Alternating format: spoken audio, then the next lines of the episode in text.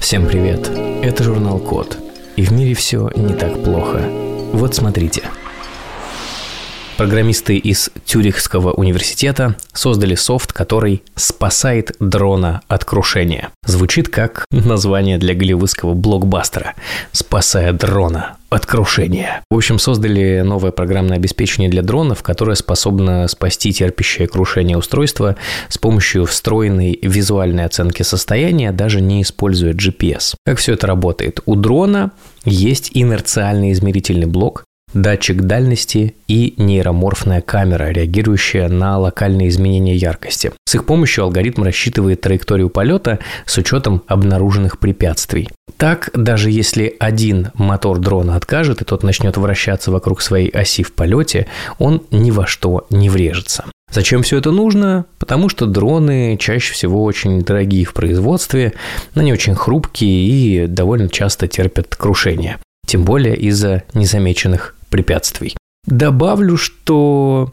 особенно приятно думать об этом, если учитывать, что препятствием для дрона можешь стать ты, человек. Вот. Хотелось бы, чтобы в общем, нейроморфная камера заметила меня вовремя и избежала столкновения, потому что дрон, может быть, и переживет столкновение со мной, а вот части моего тела не уверен. Так что спасибо большое, ученые Цюрихского университета.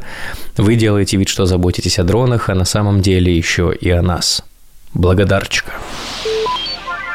Инженеры из Корнельского университета в Соединенных Штатах создали роботов, которые распознают касание по тени. Инженеры создали мягких роботов, замечу, еще одних мягких роботов, больше мягких роботов, этому миру, состоящему из роботов. И эти самые мягкие роботы способны распознавать прикосновения с помощью USB-камеры и тени, которую отбрасывает человеческая рука до или при прикосновении. Как это работает? Робот оснащен USB-камерой, которая улавливает тень приближающегося объекта, например, человеческой руки. Модель машинного обучения анализирует тень, отбрасываемую на кожу робота, и рассчитывает жест, определяя прикосновение. Зачем нужна эта система? Казалось бы, тени – не самая очевидная штука. Но с помощью этого метода роботы будут лучше распознавать прикосновения. К тому же это позволит создавать устройства с распознаванием касаний из нетипичных материалов. В общем, скоро робот точно будет знать, что мы к нему притронулись. Понятное дело, что сейчас это не самый совершенный механизм.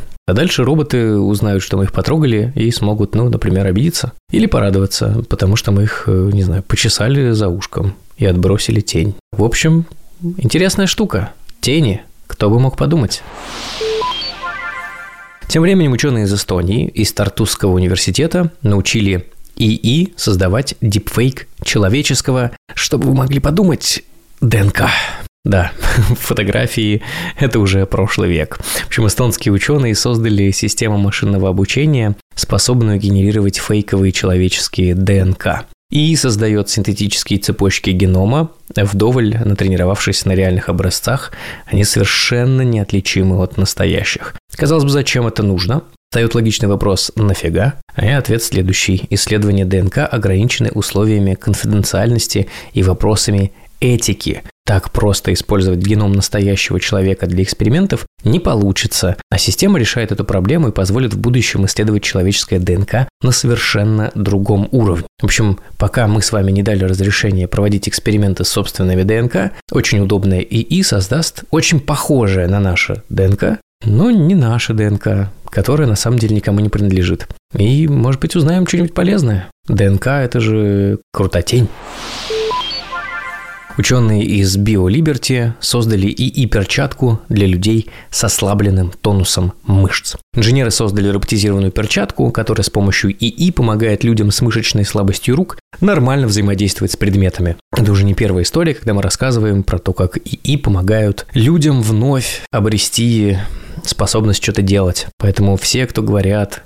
хейтеры, что искусственный интеллект – это вот про фоточки обрабатывать и всякие фильтры для Инстаграм, вы не правы. Есть польза. С фоточек все начиналось и продолжается всякое веселье. Но это только начало, дальше интереснее. А пока про перчатку. Она распознает предполагаемое движение, используя электромиографию. С ее помощью измеряются электрические импульсы, которые возникают при стимуляции мышечного нерва. После этого ИИ дешифрует импульс и задействует перчатку, чтобы помочь воспроизвести нужное движение. То есть, по сути, у человека мышечная недостаточность, импульс нервные волокна создают, а мышечные волокна воспроизвести его не могут. И именно эти мышечные волокна и заменяет эта умная перчатка. В итоге получается крутой аналог полноценных протезов для пациентов, которые сохранили конечность, но не мышечный тонус. В ней таких довольно много. Ура перчаткам, которые помогут нам все потрогать, даже если мышцы не смогут. И вот вам интересный факт, короткий, но вы сможете им поделиться с друзьями, чтобы их удивить, не знаю. Оказывается, новый марсоход НАСА имеет вычислительную мощность меньше, чем у смартфона. Он будет послабее почти любого современного телефона, потому что у него всего 256 мегабайт оперативной памяти, 2 гигабайта памяти и процессор на 200 мегагерц.